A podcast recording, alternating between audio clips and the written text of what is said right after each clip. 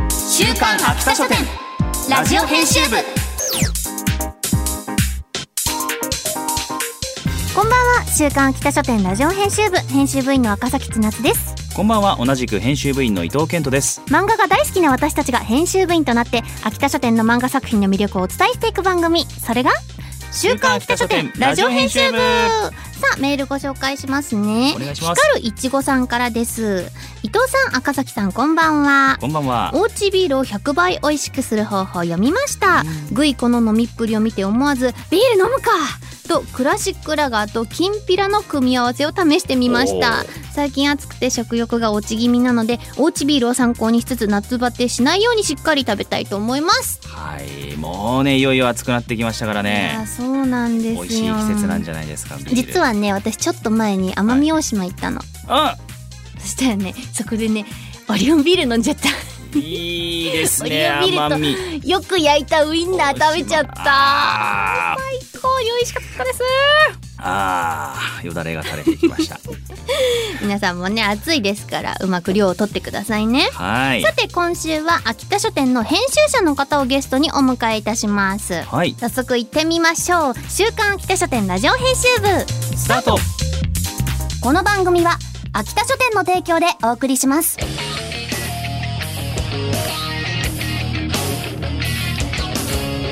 週刊秋田書店ラジオ編集部週刊秋田書店編集部会議さあここからはさまざまなテーマに沿って取り上げた漫画作品を編集部員の僕たちがあれこれ掘り下げていくコーナーなのですが今回は編集の方に来ていただきました秋田書店の吉川大輔さんですこんばんよはろしくお願いしますよろしくおいし願いします。秋田書店の吉川大輔と申します。はいはいさっきもちょっとお話ししたんですけどこれまでにね編集の方来ていただきましたけどその時は漫画家の先生とお二人でとか編集長と副編集長のお二人でとか、3年目の同期お二人でとかそのパターンだったんですけれども今回は満を持してお一人で一人で緊張しますね。出演 ということでなんかお昼ご飯が喉を通らなかったとまだ いや、そうですね。何も食べていない一一人で心細くて、ちょっと。 はそんそんなことないないんじゃないですかいやハッピーで幸せな番組ですよ。い。そうですね。秋田書店の番組ですもんね。そうなんそうでですすもう我々がどちらかというと出向いている側なのであそうそう我々もねずっとリモートワークだったんでそうなんですよ。 そうねまだ、まだね、一回しか出社してないんですけど。吉川さんって秋田書店入社何年目ですあか、えー、今年で13年十目ですね。三年。はい。もうそれは大先輩でいらっしあゃいれ、ます赤ね崎さんは声優始めてから何年目ぐらいになりますか。うーんとなんかえ十えに十ん同じ、同じぐらいなのでは。なくてすいませんでも大体そうですねじゃあ年齢的には結構近いかもえ、そうなのかな近あでもわかんないですね秋田書店の前にも前職あったかもしれないあ、いえ、あの、私は秋田書店しか実は働いたことがなくて。はい、そうなんです。じゃあ新卒で入りまして。もう最初からその秋田書店でお仕事がしたいっていうふうにずっと思われて入られたんですかあまあでもやっぱりそのまあこう漫画編集すごいやりたいなっていう思いがすごい強くって、うんまあ漫画が大好きだったからっていうのがあるんですけれど、おはい、でまあその出版社をまあそれで漫画があるところっていうのも受けてっていうのがあったんですけれど、まあ好きな漫画があるところっていうあおおそ。うじゃあなんです秋田書店の中でこの作品はもう人生のバイブルみたいなものああそうですねやっぱりまあ北書店でって言ったらまああのもちろんそのいろいろあるにはあるんですけれど、はい例えばこの当時自分がこうそれこそあの面接を受けてはいっていうような時にこう秋田書店で一番好きな作品は何ですかっていうようなやっぱ聞かれるんですね。まあそうですねっていうのがあった時に答えた作品が「しぐるい」っていう作品だったああんですーそうよね。なんですねはいっていうのを挙げさせていただいてっていうような、まあ、当時そのしぐるい大好きでっていう、はまあそれとかまあその秋田書店やっぱりチャンピオンだったりっていうのも、うんうんうんまあ、ヤングチャンピオンもそうでしたけれど結構本当に少女誌も実はあってって、まあ、私今少女誌編集部にいるわけなんですけれど、で結構幅広くいろんなものを出しててっていう形だったんでそうですねまあいろいろ読んで望んでっていうようなところが始まりでしたね今思うと。えそもそも編集者になりたいって思ったきっかけみたいなものはその漫画が好きだったからっていうことなんですかああでもそうですね結構その漫画に何か関わる仕事をしたいなっていうような思いが強くって、まあ、もちろんアニメとかも大好きだったんで、はいええでもやっぱりやるんなら漫画だなって思ったのはやっぱり漫画大好きだったからっていうあれだったんですけれど自分で書こうとは思わなかったかと かああのーまあそんな時代もありま したっていうおそうお思っていやたっ時てら代がっしゃったあったんですね私にもありましたみたいな感じなんですけれどでもそうですねえーっとあんまり漫画を描くというよりどっちかっていうと字を書いたりしたこともありましたねあ小説とかってことですかはいはいはいはい、うん結構ライトノベルとかすごい大学時代とかめちゃくちゃ読んだりとかしてうん高校時代かな高校大学と結構読んだりしてって言って字書いてるのした時もあったんですけれど、というよりはどっちかっていうともう全然自分はそうでもないなというかあんまりこうそっちでっていうよりはそういうのを作る人を支える方に回りたいなという。 あー一通りやってみてからのもうその考えに至ったんですね。まあそうですねっていうようなところもちょっとありまして、うんまあはるか昔の話なんでそういうやってこの自分なんてもう全然思い出せないんですけれどどうですか実際に編集者にこうなってみて思ってたのと違うとかそういう感じとかとあり ますか思っていたのと違ったことですが、そうですねあのさっき言ったみたいに私ってあの秋田書店しかやったことがないんで、なのであちょっと秋田書店に入ってみたら思っていたこととちょっと違ったとかそういう感じになっちゃうなっていうところだとはあーなるほど思うんですけれどあのオタクが少なかったことですね。あらなるほどね。はそいうですかえーそうなんだはいあのもっと僕それこそ漫画が大好きな人だとか、うんまあ、自分も漫画大好きで入ってっていう感じだったし、まあ、それこそやっぱりあのアニメとか大好きで,、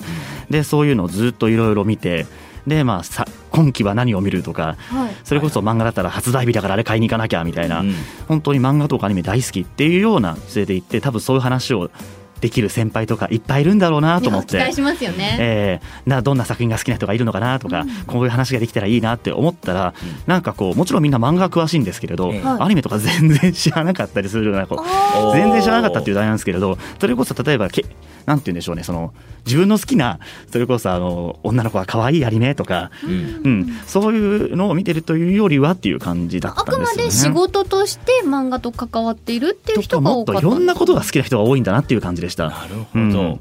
どういう人が多いんですか北書店の編ス集ポーツ大好きっていう人がやっぱ多いんじゃないかなっていう。あアウトドア派な人が多いんですね、確かにアウトドアはそうです、まあ、自分でやってる人ももちろん全然いますし、あとそれこそもう野球の話とかプロレスの話とか、あーうん、そういうのの方でめちゃくちゃみんな盛り上がってるなっていうような感じだったりとあ。かアっていクうティブな方多いイメージありますうね。んでもそっちも漫画をね作る上で大事なことですよね。そうですねなので本当にこスポーツものの作品とかもありうますしなのでへ逆に言うとその編集って本当に漫画大好きな人がなるんだろうなっていう感じのイメージが強かったんですけれどというよりはいろんなものが好きででそのいろんな好きを通ってきてそれをみんな漫画の制作の現場に生かしてるんだなっていう感じあの。ー面白いですね。ええっていうような感じがしましたねなので本当自分みたいにもう今期全部見てきましたみたいなそんなオタク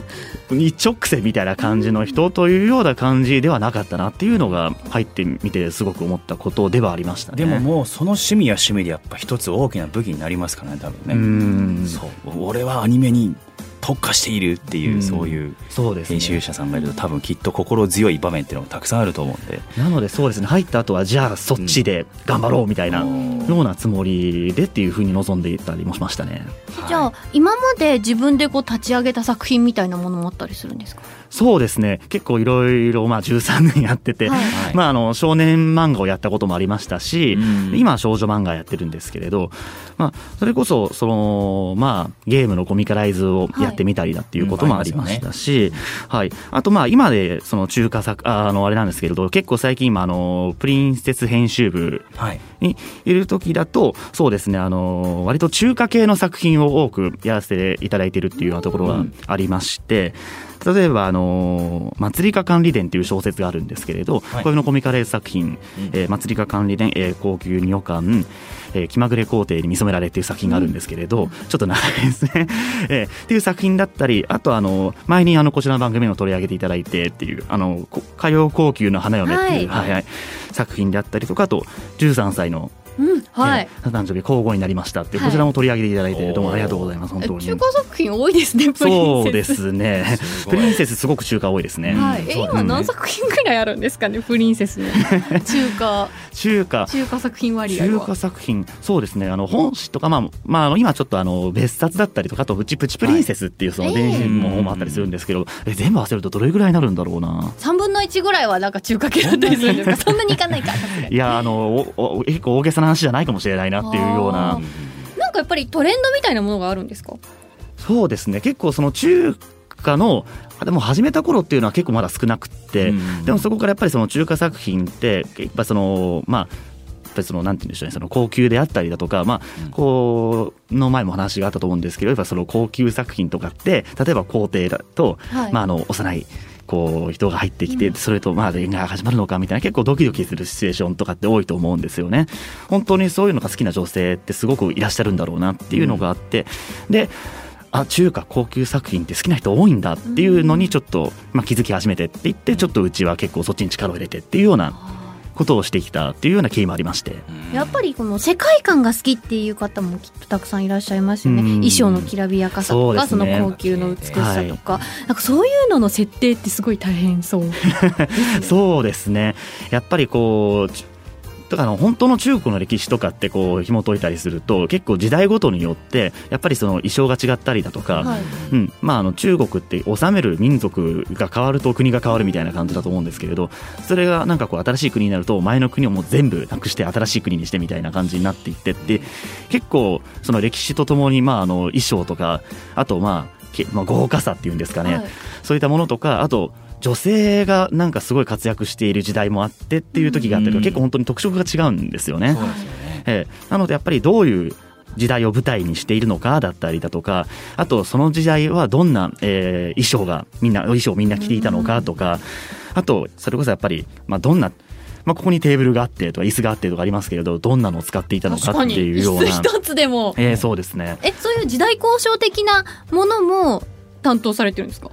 いやーそこはちょっとそうですね、まあ、もちろんあのそういうのを調べてっていうこともしますし、であの作家さんと一緒に、まあ、あのそうですねその本を漁ってみたいないうようなことをしたことはありますけれど幅広いですね編集さんの仕事ってそうですね、まあ、中華をやってくださる人ってもともとそういった世界観が好きでっていうような方々も結構多かったり、あとは最近だとあのドラマですかね、ドラマはいはいはいはいあの中華のドラマが結構いろいろあるんですけそれうでどすね。えすごく盛り上がってる感じしますね。うん結構ね今。はい、その辺の作品とかにやっぱりこうを見てあこんな感じなんだなっていうところを、うんうん、学んでいたりだっていう作家さんともきっと多くいらっしゃるんじゃないかなと思いますし。うんみんな違ってみんないいですもんね本当にね。うん高級もの楽しいですかそうですね面白いですねやっぱりうん本当にあのちょっと異国情緒あふれるんで、こうそれこそ男の人の考え方とかってちょっと違ったりするようなものも結構見ものだなっていうところもあったりするし、まあ、男女の関係っていうのもはい多分日本の作品のそれとはまたちょっと違うよなっていう、うんそれこそあの夢やロマンが溢れてるっていうようなねエンタメの世界って体現できてるんじゃないかなそういう作品ってっていう感じがしますよね。確かにやりがいは感じますね。え吉川さんここにちょっとあのいい作家が二人あ一チーム 一応売り込んでいこうかなと、ええあのケンチナっていうチームがあのここを組んでるんですけど、はいはいはいはいはい。なんか我々もこうそろそろ作品を生み出したいなと思うんですけどなるやっほぱりど提案させていただいたことはあるんですけどね。高級ものでどうですかねうんなんかあの例えば、なるほどはい糸犬が高級に入るとかどうですあか、高級に入っちゃうんですね。高級ですか？いやそんな器じゃございま せん。工具を目指して入っていくみたいなあちもうさっきなんかちょっと一緒あたしって言ってくださいました いやいやいけやどょっいやとあの性別偽ってみたいなところもなんかね理由があればいけそうですよね、結構あのそれこそあの実は女性なんだけれどもみたいなのってやっぱあったりするじゃないですか。うんそうですね、えー実は女性なんだけれどもそのあ実はあの、まあ、今この話が出たからってちょっとあれなんですけれど「あの春秋宮廷アンティーカ」っていう作品をプリンセスでやってまして、はいはいえーこの作品は実は女性の、えーまあ、女の子なんですけれどその女の子が国を変えるために立ち上がってで当時まあ政治って男しか関われないんですけれど特にまあ春春秋って名前ついてる通りかなり昔の作はい昔は使ってるんですけれど、まあ、祭りごとには男しか参加できないだから自分を男と偽ってっていうような話をやってまして。なるほど、はいそれが逆。とうん、なんかあの逆ウォークみたいな感じでい りあえず僕じゃなくてもいいんじゃないですか。やでもせっかくだからね我々がやる意味はまあ作手りた品いでねやるからにはっていうもしよかったらなんかそういう企画もね我々立ち上げさせていただきますので、あぜひぜひなんかねこう企画書書きますのあもうぜひ楽しみにしておりますので、でその時はだねけなら。その時は読んでいただけると嬉しいなとえ思います、ーちょっとお二人が逆転してるやつよろしくお願いします。逆転はい、あ、じゃあちょっとこれも聞いとこう。あの、吉川さんが編集者になってよかったって思う瞬間ってどんな時ですか編集者でよかったあーでもやっぱり作品を世に出せた瞬間ですかね。うんう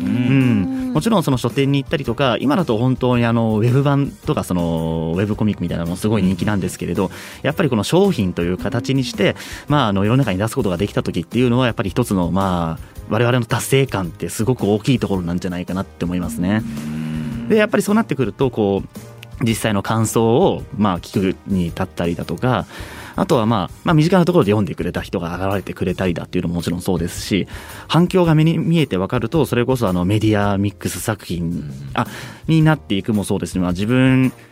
がまあ担当してる作品以外とかでもあこれ多分この後そういう展開になっていくんじゃないかなっていうような波が起こってるなとかっていうようなそういったなんかこう買った人とか読んだ人の間に波が起こってる瞬間とかそういうのを実感するとあー自分が関わった作品とかっていうのは関係なくやっぱりあなんか作品とかエンタメで人が動いてるなっていうのをすごい肌で感じる瞬間とかがあってそういうのを見るとなんか元気になりますよね。あの、読者の声って、はいどこで見たり聞いたりすることが多いんですかそうですね私入社した頃ってまだ結構それこそお便りみたいな部分であったりとか、インターネットの感想みたいなのってのはすごいもうまあ個人のサイトとか作ってそこに書いてみたいな人っていたと思うんですけれどまあここ最近だとやっぱり SNS ですよね、エゴサするんですかエゴサしますねうーんより気軽に意見がこう分かるようになってきたっうんていうことですかまあね。そうですしうち漫画クロスっていうそのウェブ媒体もあるんですけれど、これだとあの読んだよっていうそのああ、まあその読んうでんそれを拡散してっていうようなそういった機能とかももちろんついてますしもう直接書き込めますもんね。最近ええのそうですねのウェブ掲載雑誌とかは。それこそまあ他の会社さんとかもいろいろやってると思うんですけれうど、んまあ、それこそその作品の URL につながるような形でこれ面白かったこれどうだったって言ってそしたらもう一回タップすればその作品読めるっていういい時代ですよね。うん入り口広いですよね。そうですねみんなが本当に漫画にすごいかかりやすくなってる時代だなっていうのを感じるんでなのであの編集者になってよかったっていうのは、まあ、そういう時代の移り変わりが見れたっていうのもすごく嬉しかったですよあねー。なるほど。結構。確かに最近はガラッとね。そうですね自分がなってからの13年本当に大きく変わったんで、うん。うん、この流れがこう見えてる見え、まあ、見ることができたっていう編集者として見ることができたっていうのは、まあ、編集だからこそ見えたものがあったんじゃないかなっていう気がしてそれはすごく楽しかったし嬉しいですね。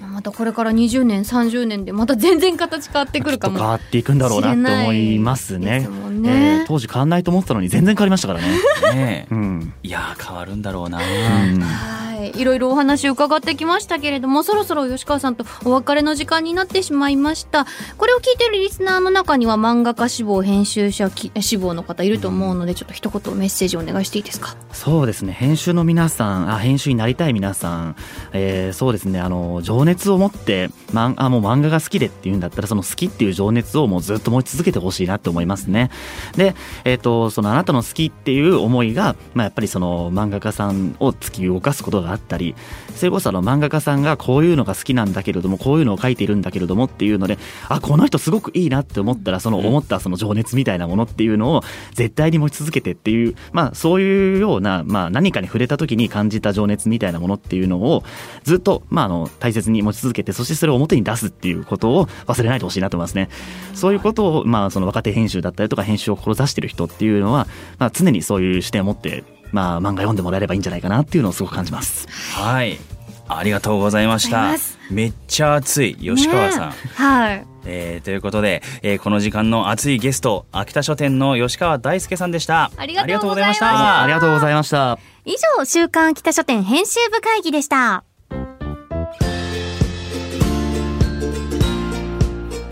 週刊北書店ラジオ編集部エンディングです。さて今回は2巻が7月14日に発売となった火曜高級の花嫁のコミックス12巻セットを抽選で2名様にプレゼントいたしますまた作品の試し読みなど詳しくは番組公式ツイッターをご覧くださいそして発売中の月刊プリンセス8月号の特別付録はローゼンブラッド背徳の名鑑のクリアファイルです。ぜひチェックしてください。またこの番組のアーカイブがポッドキャスト QR その他各ポッドキャスト配信サービスにてお聞きいただけますこちらも詳しくは番組ツイッターをご確認ください結構たくさんお話伺ったから、今回のポッドキャストは大ボリュームかもしれませんね。はいぜひよろしくお願いしよろしくおま願いす。しますそれではお時間になりました。週刊北書店ラジオ編集部。お相手は赤崎千夏と、伊藤健人でしたまた来週この時間にお会いしましょう。バイバイ。このこの番組は秋田書店の提供でお送りしました